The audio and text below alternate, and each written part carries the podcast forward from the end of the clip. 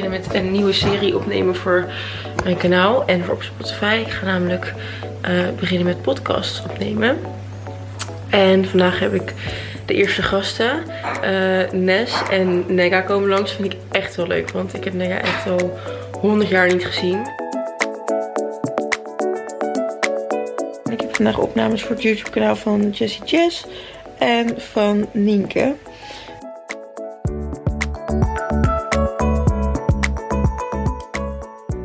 Ik ga vanmiddag veel met Anna, dat is heel gezellig. Dus daar heb ik zin in. En ik moet er nu vandoor, anders laat.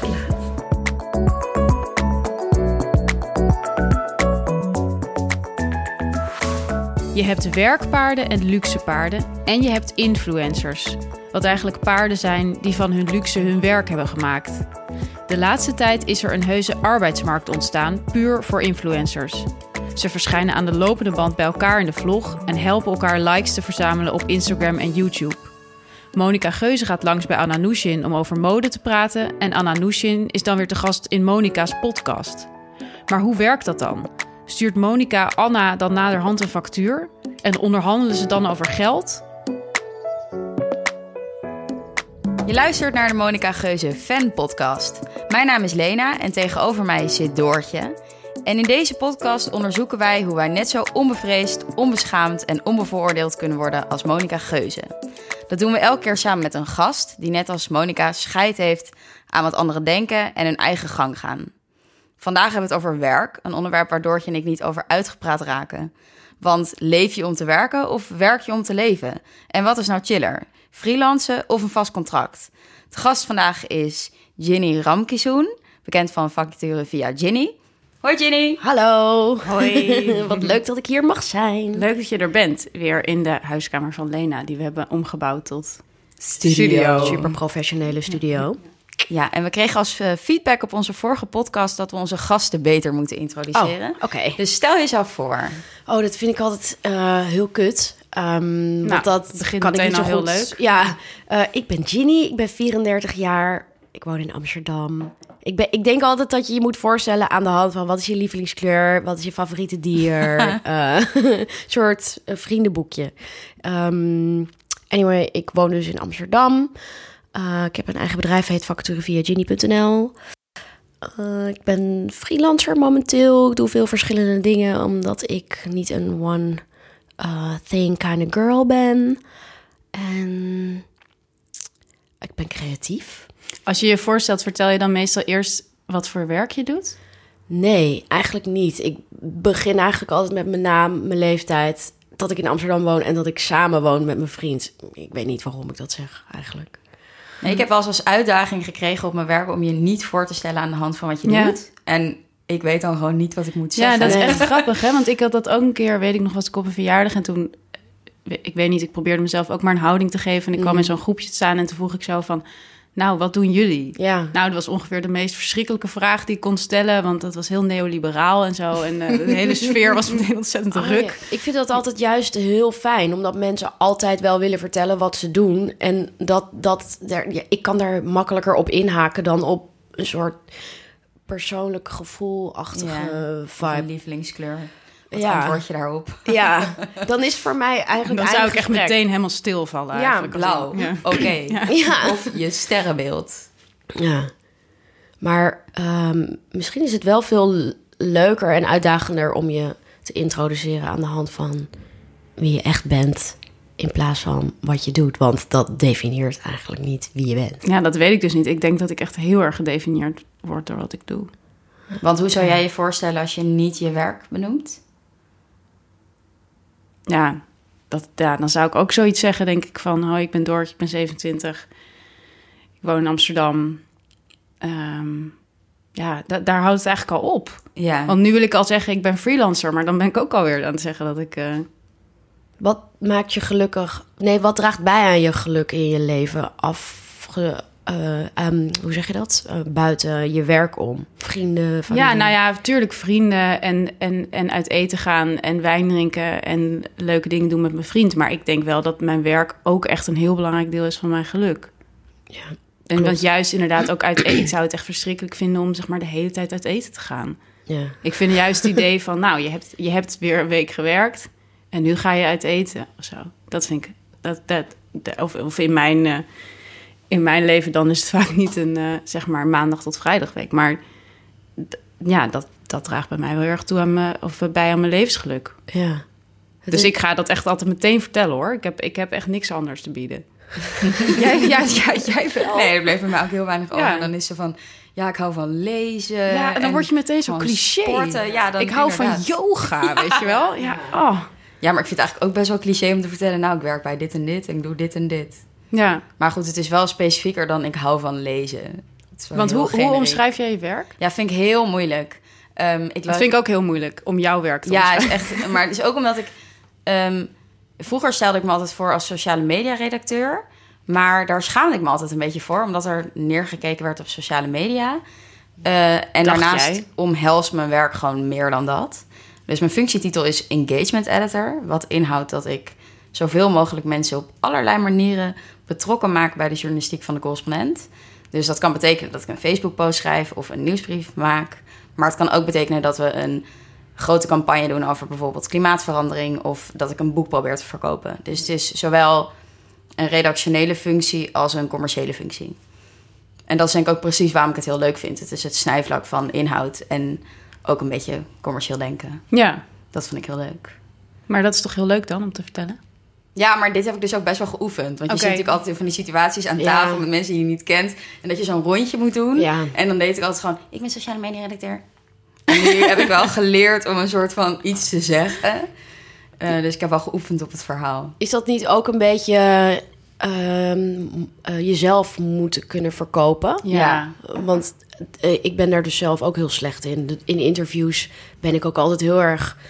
Probeer ik dat zo snel mogelijk eruit te, te gooien. En dan achteraf denk ik, oh, maar ik heb eigenlijk best wel waardevolle dingetjes gedaan op sommige gebieden. En dan, dat vergeet ik dan eigenlijk te zeggen, omdat ik bezig ben met zo snel mogelijk er vanaf zijn. Ja. En ehm, ook een beetje gêne hebben om trots te zijn op de dingen die je eh, Ja, hebt gedaan. totaal. Dat is echt zo bizar. Ja. Waar ben jij heel trots op, Ginny? Eh, mijn boek. Mijn boek, omdat het een proces was wat zo nieuw was voor me en waar ik me heel oncomfortabel in voelde. Maar wat ik in tegenstelling tot eerdere dingen waar ik me niet prettig bij voelde, wel heb afgemaakt. En waarvan ik ook overtuigd ben dat eh, mensen er iets aan hebben. Ehm, Waar gaat je boek over, een beetje? eh, mijn boek eh, gaat over hoe je een droombaan kan vinden. En daarin mm, wil ik ook graag uitleggen wat de definitie van een droombaan voor mij is. En wat ik denk dat andere mensen zouden moeten weten als ze op zoek zijn naar een droombaan. Ehm, en vervolgens heb ik de stappen benoemd die je kan nemen om iets te gaan doen wat goed bij past Ja. eh, in je carrière. Ja, ik vind dat hele thema van droombaan echt heel interessant. Dus ik stel voor dat we daar later sowieso op terugkomen. Maar ik ben ook wel heel benieuwd hoe jij ja, ertoe bent gekomen om dat boek te gaan schrijven en je site Ja. op te richten. Ehm, Want nou jij ja, hebt duidelijk een fascinatie met werk. Ja, dat, dat is heel gek, want dat had ik eigenlijk nooit. Maar dat is toevallig zo gelopen, omdat eh, ik, ik heb zelf gewoon altijd een werk gehad. eh, vooral in de muziek- en entertainmentindustrie. En ik bouwde een groot netwerk op, omdat ik dus vaak op feestjes en partijen eh, en evenementen stond... waarbij mensen zich voorstelden en je dan dus hoort wat iemand doet. En dat kon ik makkelijk onthouden. Want wat, wat deed je dan? Wat... Ik heb bij een artiestenmanagement gewerkt. eh, ik heb als labelmanager gewerkt. ehm, ik heb bij een PR-bureau voor DJ's gewerkt. Eh, dus veel verschillende dingetjes die met muziek te maken hebben. En dat netwerk dat groeide en dat groeide. En op een gegeven moment waren er best wel veel mensen die op de hoogte waren van het feit dat ik een groot netwerk had. Maar niet omdat ik een soort hele snelle, hippe netwerker ben, maar omdat ik gewoon toevallig altijd kon onthouden wat andere mensen deden. Dus dan kan je die link, oh, dan kan je die link makkelijker leggen als iemand anders bijvoorbeeld een keer zegt: hey, wij zoeken ergens een projectmanager. Ken jij niet iemand? Dus dat wist ik dan wel vaak. Dus dan eh, zei ik, nou, dan moet je Chantal hebben bijvoorbeeld. Die is eh, momenteel op zoek naar werk en die is super geschikt, denk ik, voor die functie. En dat was wel vaak een gevoelsdingetje. Maar dat, ehm, dat, dat was vaak wel een succes. Dus die mensen die ik dan vrijwillig aan, aan een bedrijf koppelde of andersom... ehm, kwamen daar dan ook te werken. Alleen ik was niet bezig met het feit dat mensen daar geld mee verdienden. En dat dat, dat recruitment is eigenlijk. Ehm, en er waren steeds meer vrienden die zeiden: hey, ik ben ook op zoek naar werk. Weet jij niet iets? En op een gegeven moment dacht ik: Oké, ik kan nu niet meer onthouden wie wat zoekt, en welke functie, Ja. whatever. Dus ik maak een Facebookpagina en zet ik het daar op als ik een vacature. ehm, En toen was je wel nog gewoon aan het werken ja, met toen anderen. werkte ik Ja. gewoon nog. Ehm, en dit vind ik altijd het grappige, want het, het klinkt eh, misschien onrealistisch, maar ik heb die vacaturepagina gewoon een keer smiddags, terwijl ik televisie zat te kijken, gemaakt. En dat klinkt al- altijd een beetje zo romantisch. Eh, net zoals IBM in een garage is gestart en weet ik veel wat voor mooie verhalen. Maar daarmee wil ik eigenlijk meer mijn impulsiviteit benoemen. Eh, en dat het soms belangrijk is om iets gewoon te doen in plaats van er te lang over na te denken. Want als ik erover na had gedacht, had ik het waarschijnlijk niet gedaan, omdat ik duizend beren op de weg had gezien. Ja. Maar ik heb dat gewoon gedaan en ik heb mensen ervoor uitgenodigd. En die vonden dat een, eh, een, welkom, eh, een welkom platform binnen Facebook destijds. Ehm, zodat ze niet nog naar externe websites hoefden te gaan om vacatures te... Ja, en, en wanneer was dit dat je dit... 2013. Oké. Dus eh, het bestaat eigenlijk deze maand zes jaar. Gefeliciteerd. Nou, ja. Dankjewel. Ter ere daarvan ben je nu in deze Ja, podcast. ja, dank je, dank je. Ehm, dus zodoende. En daaruit is dat boek voortgekomen. Ja, ja. Want die site die, eh, werd ineens behoorlijk populair. Ja, het was een Facebookpagina. Dat werd op een gegeven moment een website. Omdat mensen buiten mijn eigen netwerk ook een vacature wilden plaatsen op eh, de vacaturepagina op Facebook. Die vacature via Genie heette ook. En toen waren er mensen die zeiden... je kan ook gewoon geld vragen voor het plaatsen van een vacature. Ja. Toen dacht ik, oh nee, eh, dat durf ik niet. Want eh, dat vinden de klanten, die dus niet betaalden... vinden ze waarschijnlijk helemaal niet eh, eh, oké... om opeens geld te betalen voor de gratis dienst die ik ze lever. En het personeel. Dus dat durfde ik eigenlijk niet, totdat er ook klanten zeiden: Yo, we hebben gewoon budget. Dus prima als je wat geld hiervoor vraagt. En toen dachten we: Oké, ehm, ik zeg we, maar eh, ik had inmiddels wat advies ingewonnen hier en daar. Mensen die mij hielpen en die zeiden: Van ja, je kan gewoon een website maken. Dan plaats je vacatures daarop, plaats je het door op Facebook. En op die manier kan je gewoon op een fijne manier geld vragen. En wanneer was dat ongeveer dan? Toen dat je... 2014. Oké, dus een Ja. jaar heb je die site gewoon Ja, pro bono ja, in de lucht gehouden. ja. Ehm, En ging het dan meteen goed toen je het als werk ging doen? Ja, dat is heel onrealistisch eigenlijk als je een bedrijf start. Maar ik was gewoon op het juiste moment op de juiste plek met vacature via Genie. En dat was gewoon geluk. En toevallig dus een goed idee hebben en daar iets mee doen. Ehm, en daardoor eh, is het eigenlijk vanaf dat moment alleen maar goed gegaan. En er zijn wel kleine dingetjes die natuurlijk minder zijn geweest. Maar over het algemeen mag ik niet klagen ehm, eh, qua eh, hoe we zijn gegroeid als bedrijf. Ja. Je zegt nu natuurlijk dat het geluk was, maar je hebt het natuurlijk gewoon goed bedacht en goed uitgevoerd. Eh, ja, maar ik vind dat altijd zo mo- moeilijk om te claimen, omdat het was geen, er was geen bedrijfsplan, er lag geen concept op tafel. Ik heb het gewoon vanuit, ik heb de hele tijd vanuit gevoel gehandeld, Ja. omdat ik wist wat mensen eh, nodig hadden op dat moment op de arbeidsmarkt. Want dat was een periode dat ehm, we nog heel veel last hadden van de recessie en bedrijven eh, geen personeel durfden aan te nemen, want hè, er was geen geld en wat als er iets gebeurt. En daardoor waren er vet veel mensen op zoek. En als je dan en niet weet waar je moet kijken, waar je de leuke vacatures kunt vinden, in plaats van dat je de heel monsterbord door moet spitten. ehm, en je bent de 250ste die solliciteert, dan, dan is het hele werk vinden is gewoon, is gewoon een vet depressief proces. En ik wilde juist dat dat wat leuker werd Ja, voor mensen. Door heb jij ooit op een vacaturesite gekeken? Nee. Want Jij? ja, ik wel. Maar ik, ik Oh, werk jij? natuurlijk ook voor een baas. Ja, zeker. Ja. Ja, nee. Want, want misschien is het wel leuk voor de luisteraar dat jij ook vertelt hoe jij bent gekomen Ja. en wat je eigenlijk doet. Want we hebben nu gehoord freelancer, maar Ja. Oké. ja, hoe, hoe vertel je Ehm, dit? Ja, hoe vertel ik dat? Nou, ik ben journalist. Eh, punt. Eh, meestal zeg ik dat. Ik ben journalist. Weet je wel? Dat, eh, dat zegt... Dat, ja, dat eh, omvat het wel zo'n beetje. Ehm, nou, ik, ben, ik heb eerst filosofie gestudeerd. wat natuurlijk sowieso zakelijk gezien al een hele interessante keuze was.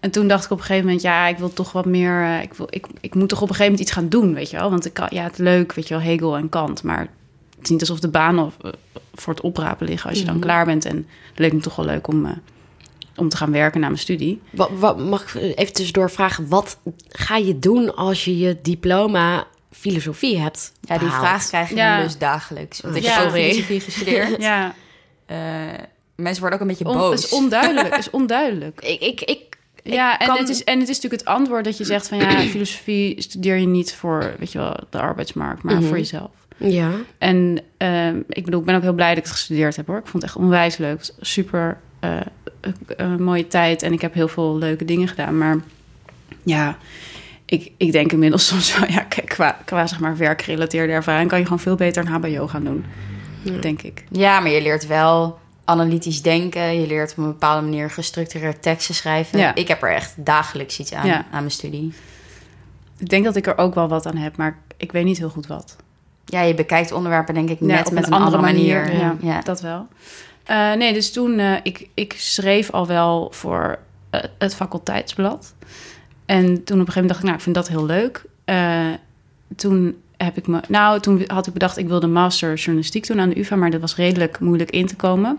En we gingen er ook al vanuit dat je best veel ervaring had. Dus dacht ik, oké, dan ga ik over een jaar me daarvoor inschrijven. Dat heb ik een jaar lang echt voor alles geschreven wat los en vast zat. Gewoon puur omdat ik dacht, dan kom ik die master in, weet je wel. Eén keer voor dit universiteitsblad, één keer voor dat. En eh, nou, toen daar eh, aangemeld en toen mocht ik dat gaan doen. Dus toen heb ik anderhalf jaar ja, les gekregen over journalistiek en stage gelopen bij NRC. En daar toen uiteindelijk ook gebleven een hele tijd. Eh, iets van drie jaar of zo, dat ik echt wel fulltime daarvoor schreef, maar ook als freelancer gewoon. Ehm, over van alles. Ehm, en op een gegeven moment dacht ik, ja, dit is wel leuk, maar het is ook steeds weer een stuk. Weet je, je, je, je schrijft dan weer een stukje en dan is het weer, nou, eh, leuk. En de ene, de ene eh, verhaal wat je schrijft is echt super. En het andere is medium. Ja. En op een gegeven moment dacht ik, ja, ik wil toch iets meer voor mezelf, een soort richting, een, een, een, stip op de horizon. Eh, en gewoon het idee dat ik mijn hele leven stukjes zou gaan schrijven voor een krant, hoe, hoe op zich leuk dat ook is, vond ik een beetje ja, vaag. Dus toen ben ik iets meer voor andere media gaan schrijven, voor Vrij Nederland bijvoorbeeld, waar ik dan echt hele lange verhalen kon schrijven. Dat was ook wel leuk, want dan kan je echt experimenteren. Dat doe ik nog steeds veel. En je claimde ook wat meer een onderwerp, toch? Ja, ik ben toen heel erg op de social media gaan zitten. En, en vooral dan mensen die zich daarin bewegen. Dus eh, influencers en YouTubers, eigenlijk basically dat. Ehm, en, was ook zo dat ik merkte dat ik bij NRC en ja, nou, vooral bij die krant, dat ik wel een beetje tegen een soort van plafond aanliep van hoeveel ik daarvoor kon schrijven en hoe, in hoeverre ik kon schrijven wat ik wilde. Eh, omdat je vaak toch zo'n, ja, het is al heel moeilijk uit te leggen wat het is soms. Ja. En waarom het interessant is. Ik vind het gewoon heel interessant dat heel veel mensen op dit moment hun geld verdienen met foto's maken van zichzelf, films Ja. maken van zichzelf. En wat doet dat met je? Ja. Ehm, dus uiteindelijk was het toen dat ik eigenlijk dacht, nou, dan ga ik het zelf maar doen. Dan ga ik er maar een boek over schrijven. En daar ben ik nu eigenlijk. Wat tof. Vorige Ja. week je boekcontract getekend. Ja, ja twee weken geleden, ja. ja. Wel, wel- mag je zeggen bij welke uitgever? Bezig erbij, ja. Gaaf. Super spannend. Ja, Ja. echt mega spannend. Ja, en ik had ook wel verwacht dat ik, dat ik een soort... ik had van tevoren, voordat ik dat contract tekende... wel een paar keer zo'n moment... of een paar keer, eigenlijk echt bijna elke week... dat ik dacht, nou, ik ga erbij bellen. Ik ga zeggen dat ik het niet doe. Ja. Want het slaat natuurlijk helemaal nergens op. En ik zit er niet voor te kijken. En het, en het is echt verschrikkelijk. En, en ik had eigenlijk gedacht dat ik, als ik dat contract had getekend... dat ik heel angstig zou worden. Omdat ik dan zou denken van, nu moet ik het doen. Ja. Maar het is eigenlijk wel relaxed. Ik denk wel, nou, prima.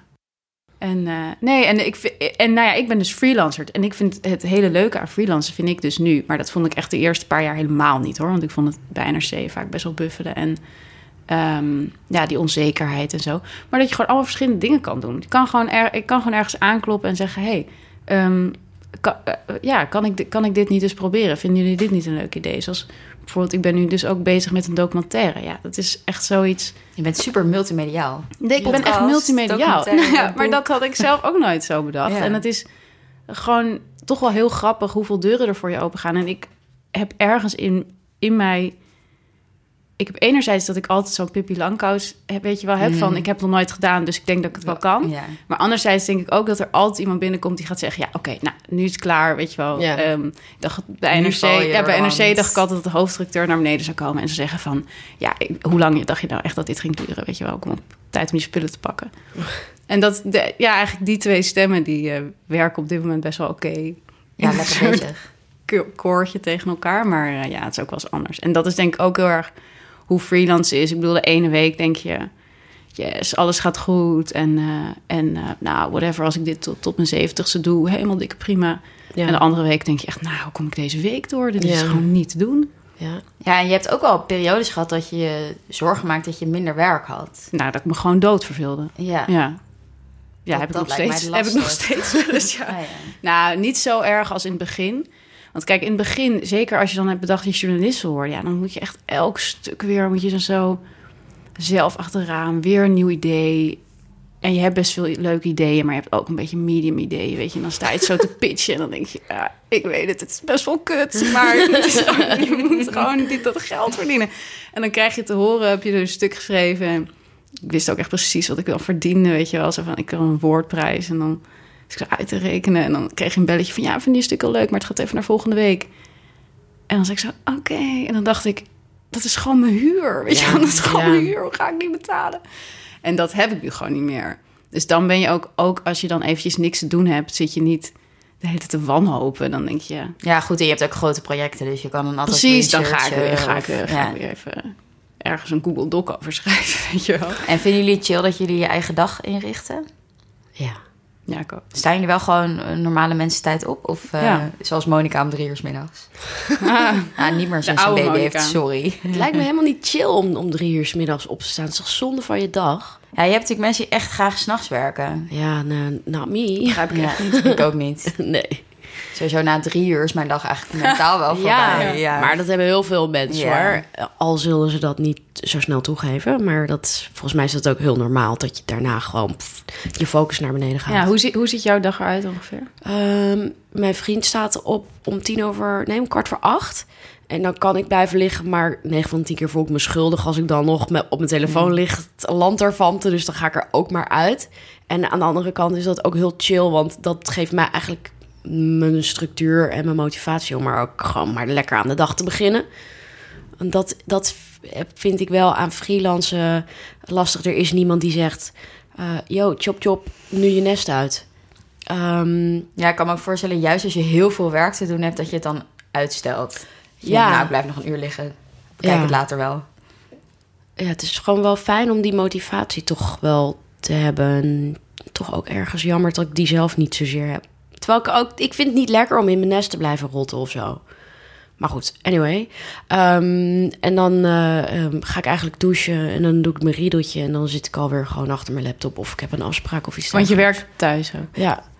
En dat eh, gaat dan een beetje zo door tot een uur vijf, zes. Heb je een kantoortje thuis? Nee, ik zit Gewoon gewoon, aan de, eettafel, eettafel. wat ik echt verschrikkelijk vind. Ja. en Ja. ergonomisch niet verantwoord. ik ben echt een soort mm, een oud vrouwtje aan het worden qua Jenny maakt nu hele mooie, gnommerige bewegingen. Ehm, ja, nee, maar ik vind, dat, ik vind dat niet zo. Alleen in een café werken, dat is niks voor mij. Nee, dat is verschrikkelijk. En die coworking spaces vind ik 9 van de 10 keer te duur.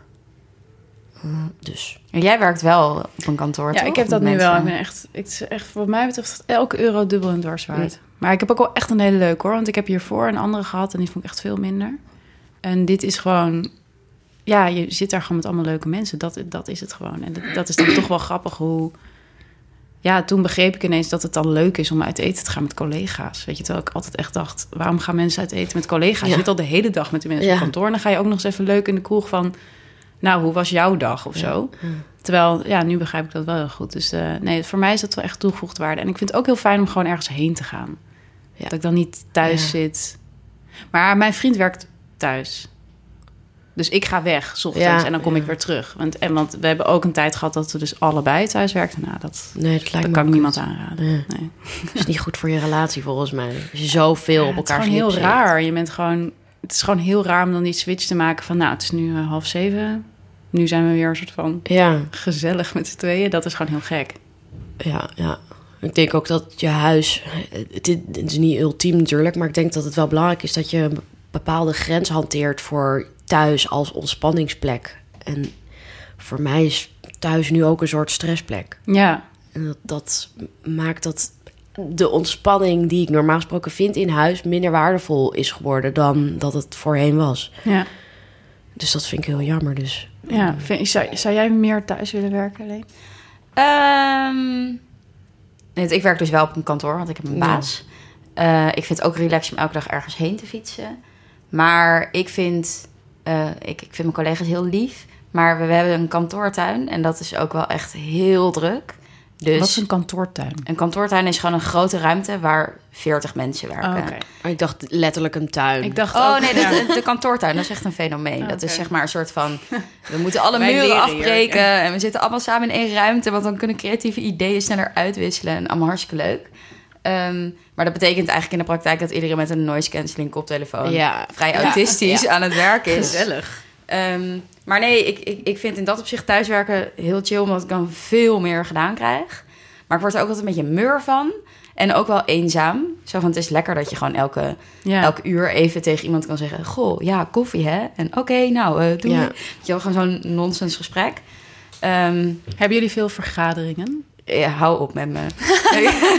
Voordat Ginny hier binnenkwam, toen was ik al een, had ik een frustreerd relaas over de hoeveelheid vergaderingen. Ja. Ja, ik heb het uitgerekend. Ik, ik weet helemaal niet trouwens of dat relatief veel is. Maar per week vergader ik iets van 10 tot 12 uur. Dat is wel veel, ja. Ja, ik vind dat ook echt heel veel. Want dat denk ik dus vaak, van hoeveel tijd je daarmee kwijt bent. En dan, Ja. Ja, we werken natuurlijk ook gewoon samen in zo'n vergadering. Ja. Dus het is niet alleen maar gewoon gekeuvel. En op zich zijn we best wel efficiënt met het indelen van vergaderingen. Maar wat ik er gewoon... Ja, het kost best wel veel energie. En je bent toch heel veel tijd kwijt met elkaar proberen te begrijpen. Ehm, en soms ontstaan er dan toch miscommunicaties... waardoor je gewoon een maand lang werk doet voor niks.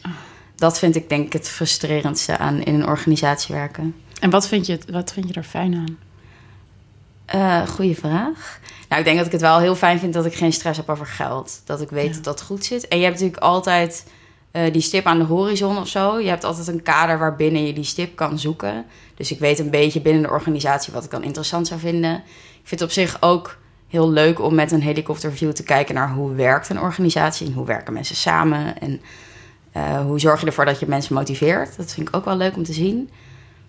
Eh, dus nee, het heeft ook heel veel voordelen. Ja. En ik heb gewoon een heel relaxed sta-bureau, een hele luxe koffie, een hele dure lunch. Ja, jullie hebben ook echt zo'n mooi kantoor. Ja, dus dat, dat is gewoon heel Ja, relaxed. het lijkt mij ook wel fijn om zo altijd zo met z'n allen te zijn of zo. Dat merk ik nu ook wel als ik dan nu aan zo'n documentaire werk. Dan werk je dan wel echt in zo'n team. Ja, En als er dan een, een, iets leuks gebeurt, dan is het echt zo ja je onze viert winst. samen. Ja, en dat als er is een leuk. tegenvaller is, dan is het ook echt zo onze tegenvaller. Ja. Terwijl als ik gewoon een stuk schrijf en eh, ja, er gebeurt iets vervelends, dan is het gewoon, zit ik gewoon alleen achter de Ja. computer Ja. dat te incasseren eigenlijk. Ja, nee, dat is natuurlijk heel fijn dat je dingen kan delen. Ja. ja, dat vind ik ook heel leuk. Ik heb ook echt een superleuk team, dus dat Ja. is heel fijn. Hey, en wat ik heel veel om me heen zie, en ik denk dat eh, jij daar in je boek ook wel antwoord op geeft, is dat heel veel mensen ook op zoek zijn naar een soort droombaan. Ik zie heel Ja. vaak dat ook vriendinnen van mij zeggen: Ja, wat moet ik nou doen? Wat is nou echt, wat is nou echt de baan voor mij? Wat is nou mijn droombaan? En ik vraag me altijd af: ja, bestaat dat eigenlijk wel? Ehm, ja, ik denk dat een droombaan wel bestaat, maar ik denk dat eh, mensen een wat andere verwachtingen aan de definitie van een droombaan moeten stellen.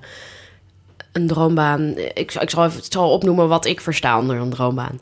Een droombaan is een baan waar je eh, goed tot je recht komt. Dus eh, waar je je kwaliteiten de ruimte krijgen, waar je jezelf kan ontwikkelen voor eventueel een volgende stap of, of meer groei op persoonlijk en carrièregebied.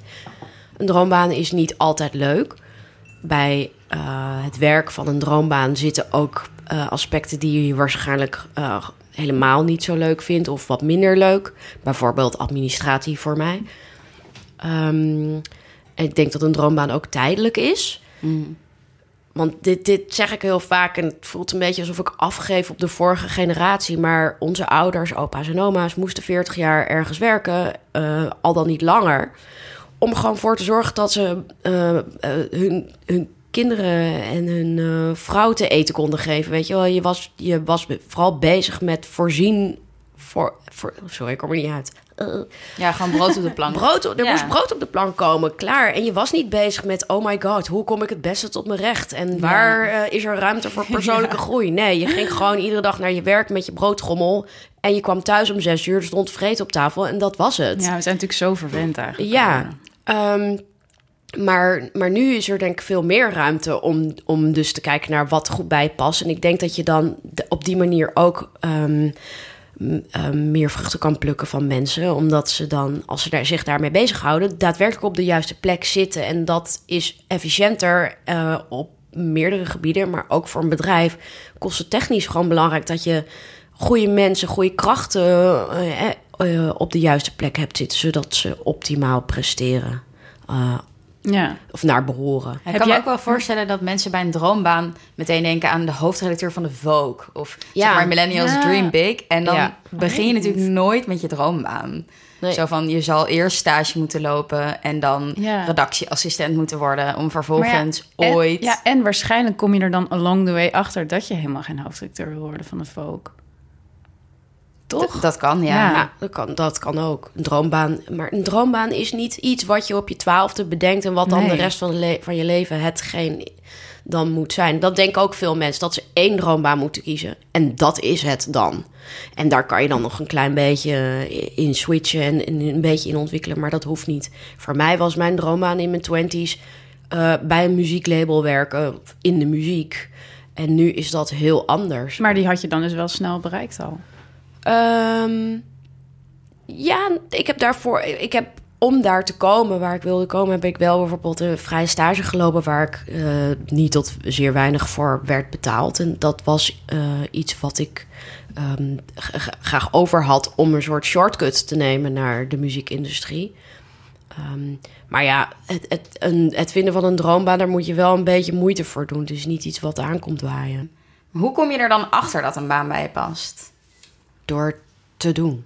Ja, gewoon heel veel werk uitproberen. Ja, je kan niet van tevoren weten of iets bij je past. Ook al zeggen tien vrienden, dit is awesome. En of, of dit is helemaal wat voor jou, of dit moet jij gaan doen. Ja, ja, zolang je het niet hebt gedaan, kan je niet weten of het wat voor je is. Ja.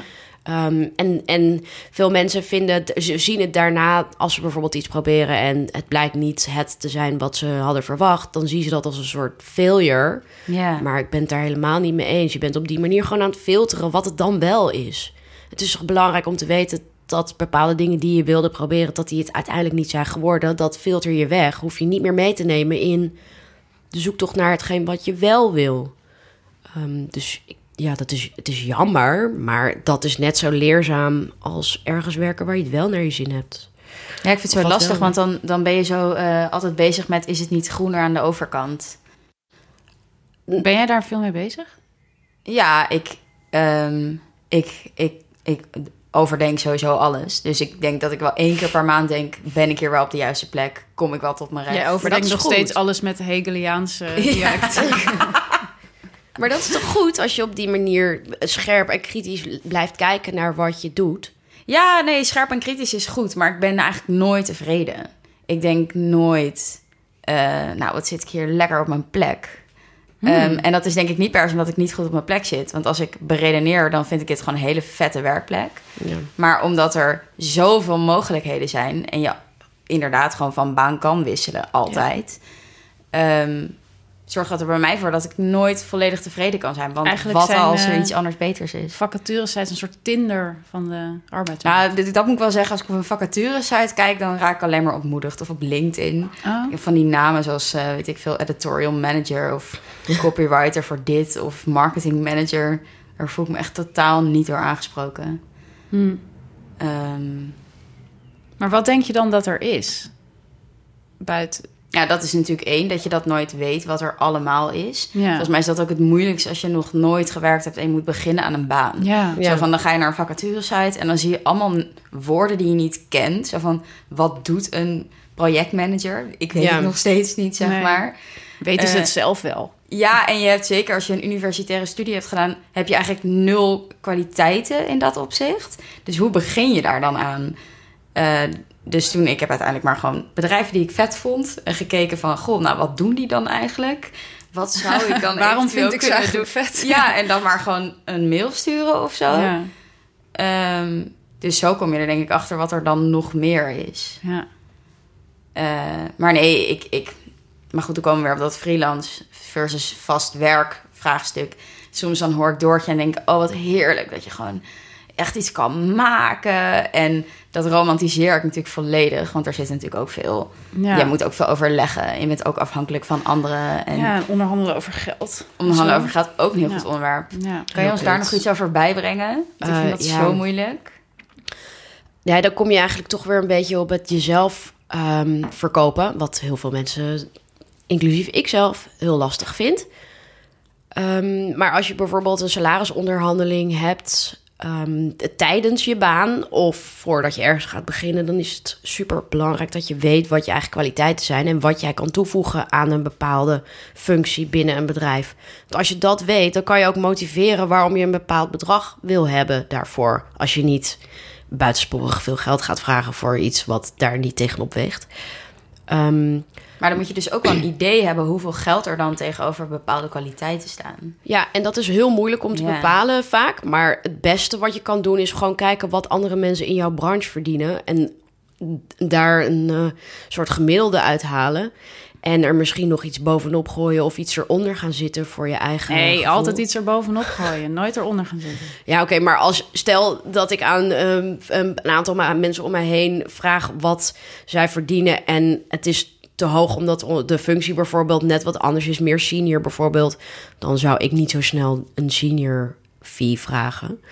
Ehm, maar als we het over onderhandelen hebben, moet je altijd hoger gaan zitten dan dat je daadwerkelijk wil. Want de, de bedrijfkant gaat altijd proberen nog een beetje af te pingelen van wat je eh, voorstelt. Ja. Mensen willen gewoon een onderhandeling. Ik heb echt zelden meegemaakt dat er een bedrag wordt genoemd en dat ze dan zeggen: Oké, is goed. Altijd Ongelooflijk. hè? Ik denk altijd echt, waarom moeten we dit weer doen? Want je komt altijd wel ergens Ja. uit waarbij volgens mij allebei de partijen tevreden zijn. Ja. Waarom, wa- waarom doen we dit soort van rituele danser? Ja, ik ben het daar helemaal mee eens. Ik vind het, het kost tijd, energie, het is vermoeiend. Zeg gewoon wat je kan betalen en wat je ervoor over hebt. En het is ook awkward, want je hebt dan helemaal een soort van leuk creatief idee besproken. En dan helemaal, nou, we hebben er allemaal zin in. En dan heb ik dus soms, nou, dan komt er echt een voorstel dat ik me gewoon zo beledigd Ja. voel. Dat ik echt denk, nou, ik dacht echt dat jullie er evenveel zin in hadden als ik. Maar eh, als ik dit zo zie, denk ik van niet. Ja, ik vind het makkelijker eigenlijk om, als je het op projectbasis eh, bekijkt, om te zeggen: hey, hallo, dit zijn wij. Dit is het budget wat we hebben. En dit is wat we ongeveer willen. Wat kan je daarvoor doen? Dan doe je het eigenlijk in een andere volgorde dan hoe het normaal gesproken gaat. Maar dan kom je achteraf niet zo snel meer voor verrassingen te staan. Vind je het moeilijk om afstand te houden tot je werk? Om privé en werk te scheiden? Of zit je dan gewoon op de bank en denk je daar ook nope. niet meer over na? Nee, nee als, als, nou kijk, als er geen deadline is op dat moment, dan eh, kan ik gewoon om zes uur op de bank zitten. Maar het ligt ook een beetje aan of je het leuk vindt om te doen. Als ik een hyperfocus heb, dan kan ik echt tot één uur s'nachts bezig zijn. Want zoals bijvoorbeeld, je vindt het ook heel leuk om te illustreren, toch? Ja. Is dat dan iets wat je echt tot heel laat kan nog doen? Ja, ik wilde zeggen nee, maar ja, wel. Als ik daar lekker in zit, dan kan ik daar echt eh, tot laat mee doorgaan. Doe ik uiteindelijk niet, maar dat, dat ik ben, ben heel punctueel bijvoorbeeld. Ehm, maar als ik aan het illustreren ben, dan kan ik op een gegeven moment opeens scheid hebben aan de tijd. En denken, ja, nou, Oh, maar ik lekker. wil even dit lijntje nog hier eh bijtekenen bijvoorbeeld. Ja. Maar je stelde Ja, enerzijds lekker, maar anderzijds is het ook wel... Want ik heb dat ook wel eens hoor. Als ik bijvoorbeeld nu voor mijn boek volg dan allemaal verschillende mensen... en daar ben ik op, allemaal op een andere manier heel erg verliefd op. En dan heb ik dat, ben ik daar weer helemaal mee bezig en ontzettend veel aan het schrijven. En dan heb ik soms echt van die dagen dat ik gewoon merk... nou, ik, ik, ik sta op, weet je wel, ik ga er meteen mee bezig... en dan is het eigenlijk gewoon tijd in mijn hoofd. Ik droom erover dat je eigenlijk een soort van door aan het draaien bent in je eigen onderwerp. Terwijl ik het dus ook heel leuk vind. Dus dat, dat vind ik soms heel lastig. En dan merk ik dat ik soms echt gewoon een weekend soort van op de bank moet liggen, uitspezen. En dan kan ik er wel weer tegenaan. Ja, Maar het is misschien ook gewoon echt een teken dat je iets doet wat je leuk vindt. Ja, maar dus ook dat het je helemaal kan opvreten of zo. Maar Ja. dus dat is creatief proces. Is op die manier, voor het schrijven van het boek, heb ik gemerkt, is heel anders dan als je op een project zit. Ja, omdat je, totaal. er, er zit gewoon een bepaalde prestatiedruk achter die eigenlijk. ehm, het is heel moeilijk voor een creatief persoon om natuurlijk op commando te presteren. Al wordt het natuurlijk wel heel veel gedaan.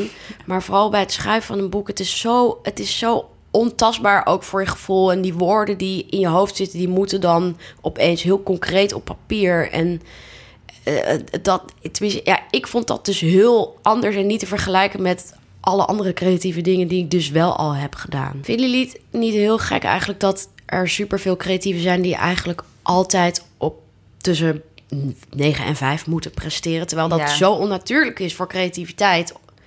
En Ik, ik, ik, ik zou het bijvoorbeeld normaal vinden als je een heel creatief bedrijf hebt, dat er ook ruimte is voor mensen die fucking creatief zijn tussen, weet ik veel, 6 uur 's avonds en 12 Ja. uur 's avonds. Ja. Dus natuurlijk, En Bij ons op kantoor heb je dat hoor. Ja? Ja, de journalisten die hebben eigenlijk niet echt werktijden. En nu werk ik meer als onderdeel van de ondersteunende redactie en is het wel fijn dat ik er ben. ja, Maar de journalisten die werken gewoon in het weekend of s'nachts. Oh, dat is fijn. beter. Ja. ja, dat is niet, niet overal zo helaas. Ik denk niet Maar dat je dan het beste uit mensen Aan de andere kant vind ik het ook wel fijn hoor, om gewoon voor mezelf. Want ik heb ook een heel, een- best wel een hekel aan dat idee van schrijven. Weet je wel, van zo'n soort van het creatieve proces. De inspiratie die tot je moet komen. Mhm. En dan kan je het. Ik denk ook soms, nou, het is gewoon achter de computer gaan zitten en gewoon gaan. Ja. En zeggen om vier uur kap ik er weer mee. Ja. Want eh, anders wordt het ook maar al iets te metafysisch voor mij. Maar komt dat ook niet omdat mensen. ehm, de, de- mensen hebben heel erg het idee dat als ze dan gaan schrijven en, en het moet dan vandaag, dan moet het ook meteen goed zijn.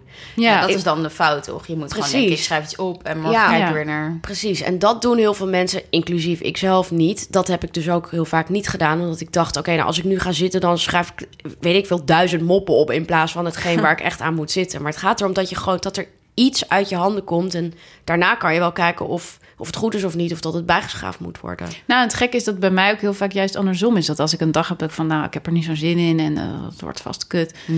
En eh, dan kijk ik het naar de hand, denk ik, nou, het is eigenlijk best oké. Terwijl als ik zo'n dag heb dat ik denk van, oh, het gaat fantastisch. Yes, de ene na de andere fantastische zin. Dat ik het na de hand lees, denk ik echt, jezus, echt, was dit het nou? Dus dat is ook, ja, je, je kan dat niet zo afdwingen. Het is gewoon, Nee. ja, Vergelijken jullie je carrière of je werk veel met anderen? met anderen. Ehm, nou, de laatste tijd wel minder, maar in het begin wel heel erg. Met schrijvers? Nou ja, gewoon met, an- met andere mensen die ook in de journalistiek een beetje op hetzelfde moment waren begonnen als ik. Kijk, ik had natuurlijk zo al die mensen die tegelijk bij die krant begonnen als stagiair. En ja, sommigen kregen een baan en sommigen niet. En ik was wel degene die niet een baan kreeg. Ja. En da- dat vond ik dan in het begin heel lastig. Want ik had natuurlijk altijd mijn ouders gezien, die hadden ook een baan. Die hebben ook een baan. En eh, ja, dat, dat had ik heel erg voor mezelf gezien. Van dan ga ik werken bij een krant. En was natuurlijk ook allemaal van die rode vlaggen onderweg. Van ja, maar daar is helemaal geen geld voor mensen. En dat ik dacht van ja, maar voor mij wel. En op een gegeven moment kom je dan toch een beetje tot die realisatie. Dan zit je daar nog zo na een jaar. En je ziet zo iedereen zo werken. En dan denk je, hmm, misschien hadden ze toch gelijk. Maar niet echt met 27-jarige superschrijvers die al... Voor mijzelf. Ja, Oh, op dit moment. ehm, toch wel je, vooral je directe omgeving. Ja, ja, Ja. Nee, niet dat ik zeg maar kijk van... jeetje, Sally Rooney is pas 30. Oh, dat heb, ik dus, dat heb ik namelijk heel Ja. erg. Dat ik zo'n interview lees met een 27-jarige art director... of Ja. Leandra Medine, die 29, misschien zo 30. 30. En echt een soort imperium heeft Ja, opgebouwd met Mo- Mozart, eh, Mozart was al dood Nou ja, volgens mij toen hij zo oud Ik was. denk dan mezelf van, wat ben ik voor een of andere sukkel op mijn 26? Ja, ik kan dat wel denken. Oh. Ja, maar dat, dat, ik, dat, dat is, ik, de, heel veel mensen doen dat, maar daar vergeet je heel vaak nog ehm, waarom zij bijvoorbeeld zo succesvol is, of Ja, wat ja, daaraan ja. heeft bijgedragen en zo. Dus heel veel mensen zien alleen het succes, maar niet wat. En dan heb ik het niet zozeer over dat dat negatief is hoor, maar ze zien niet dat er bijvoorbeeld dat iemand heel veel investering heeft gekregen. En dan wordt het alweer een stukje makkelijker. Of iemand komt uit een rijke familie bijvoorbeeld. Of eh, iemand heeft juist heel erg gestruggeld. Dat soort dingen eh, eh, worden door social media denk ik heel vaak Ja, ook vertroebeld. Waardoor ja. je dat eigenlijk... Je, er is geen nuance Nee. eh, aan het succes van iemand die dan bijvoorbeeld 25 is of zo. Ja, want ik las bijvoorbeeld trouwens wel over Sally Rooney... dat ze echt op de derde al elke dag schreef. De hele dag. Dat is wel... Hou Heel monomaan. Dus dat, Oh dat was wel relativerend. Ja. Maar met wie vergelijk je je dan nu? Nou, dat kan dus echt iedereen zijn. Ja, ja. Gewoon iedereen waarbij ik 91, 92 zie in de Oh, geboortedatum. echt? denk ik, oh my god, Ja. daar ben ik nog niet. De gek is dat, hè? Maar dat is heel erg leeftijdsgebonden, merk ik zelf ook. Ja. Ja. ja, terwijl het echt onzin is natuurlijk. Als ik er ook over nadenk, wij moeten nog 40 jaar werken. Waar maak ik me druk om? Er is nog alle tijd. Ehm, Ginny, je hebt ook een heel speciaal persoon geïnterviewd Ja. in jouw boek. Namelijk Monica Geuze. Ja. Hoe was dat? Ehm, ja, interessant. Ik heb haar niet face-to-face geïnterviewd. Oh, ik ken jammer, haar. Ja, Ja, sorry. Oh, dat had ik misschien away, even ja. moeten zeggen van tevoren. Nee, ik ken haar manager. we zijn eindelijk één handshake away nee, sorry. Maar we six zijn steps één of, eh, E-mail away? Eh, ja, ja haar manager eh, Stanley, die ken ik nog vanuit de tijd dat ik in muziek werkte. Want eh, ehm, hij is eh, verbonden aan Spec, ehm, waar Monica ook bij zit. En ik dacht, eh, voor mijn boek wil ik super graag Monica interviewen, want zij wordt altijd als influencer overal neergezet. En er is vooral kritiek op het feit dat ze er lip heeft opgespoten. En eh, dat ze iedere dag allerlei dingen over zichzelf uploadt. Maar de businesskant van Monica wordt heel vaak onderbelicht. Terwijl, kijk even waar ze nu is, vergeleken met waar ze een paar jaar geleden is. En heeft ze toch wel behoorlijk goed gedaan. Dus ik dacht, ik wil heel graag van haar bepaalde dingen weten over ehm, haar carrière. Eh, en ik vraag gewoon aan Stanley of ze daarvoor open staat. En dat eh, stond ze. Dus toen mocht ik mijn vragen mailen. Nou, in ieder geval wat, wat ik ha- haalde uit het interview... en ik luisterde ook laatst naar Monica's eigen podcast... en toen vertelde ze over... zij werd ook gevraagd door Anna Nushin... hoe omschrijf jij je werk? Ik vond ik heel mooi hoe ze dat zei. Eh, ja, ik doe dingen online. Nou, Ja. helder. Ja, Ehm, ik doe dingen op papier. Ik doe dingen online. Ja, gewoon, het, je hoeft het ook niet heel mooi te maken. En zij vertelde ook... eh, ja, het moment... Mensen vragen haar altijd van... Oké, maar wat als dit stopt? Want je kan dit niet je hele leven blijven doen. En ze zegt... Elke keer als ik nadenk over wat ik aan het doen ben... Hoe ik het succesvoller maak... Dan voel je dat meteen in wat ik maak. Ehm, Mm. Dus dan gaat de kwaliteit van haar content gewoon achteruit. En dat vond ik zo cool. Dat is haar... Eigenlijk waarom mensen haar zo vet vinden... Is dat ze niet bezig is met het product dat ze maakt. Ja, Dus dat ze... niet te veel daarover nadenkt. Zo. Ja. Gewoon een gevoel. Zo, ze werkt eigenlijk op haar gevoel. Wat Ja. haar gevoel- ja. Dat haalde ik inderdaad ook heel erg uit het interview in het boek. Dat ze een beetje hetzelfde verhaal als wat jij vertelde over vacature via Ginny. Dat ze gewoon zag, nou, Masha van Beauty Gloss maakt Ja. vlogs. Weet je, ik, ik begin gewoon met mijn Ja, dat vind iPhone. ik zo grappig. ja. En eh, ze werkte toen nog bij de Beos en Beans. Ja, En ja, ook een beetje timing. Ze was natuurlijk een van de eerste vloggers. En nu is dat best wel groot. Ja, nee, zeker. En, en ik denk dus ook dat het zo werkt. Dat je dat, want ik zie best vaak dat mensen dan inderdaad zo op vacature sites zitten te kijken van wat is nou echt een goede baan voor mij. Terwijl ik denk dus ook wat jij, Ginny, ook zegt van je moet gewoon ergens mee beginnen. Ja. En dan zie je het vanzelf wel. Of zo. Dan, Ja. dan, dan, dan wordt vanzelf wel duidelijk waar je goed in bent. Ik denk ook echt niet dat Monica Geuze toen ze voor de eerste keer van... nou, ik eh, ga vandaag naar buiten, ik heb Vans aan en eh spijkerbroek of zo. Dat ze toen ook niet dacht van, nou, dan ga ik dit nog heel lang doen. En dan bouw ik dat zo Ja. op met heel veel volgers. En dan ja, ga ik vind het toch wel heel sick dat ze er gewoon mee doorgegaan is. Ik bedoel, in het begin keken er echt vier mensen waarschijnlijk. En dat je gewoon denkt, nou, ik blijf dit gewoon elke dag doen. Ja. Ja, ze, had, ze had volgens mij wel al snel niet eh, duizenden views, maar wel redelijk wat, omdat zij altijd DJ was van Oh ja, Ronnie van Flex. Ja. En ze was gewoon wel een lekker wijf om te zien. Dat is ze Ja. nog steeds. Dus dat helpt ook wel eh, als je je hele dag laat zien, omdat mensen Ja. dan toch willen weten hoe zij dat doet. En hopen een glimp van Ronnie op te vangen. Nou ja, ja nee, en van Leeuw. Kleine natuurlijk. Ja. Ja, en voor we naar ons laatste onderdeel gaan, de Monica Geuze Award, nog even een podcasttip. Want het is heel leuk. We zitten aangesloten bij het podcastnetwerk Dag en Nacht Media. En zelf luister ik met heel veel plezier naar de Best Social Podcast. Zeker voor mijn werk heel handig om op de hoogte te zijn wat er allemaal gebeurt op sociale media. Maar het is ook heel interessant en het zijn hele leuke mensen en ze lachen veel. Dus luister vooral ook naar de Best Social Podcast in je favoriete podcast app.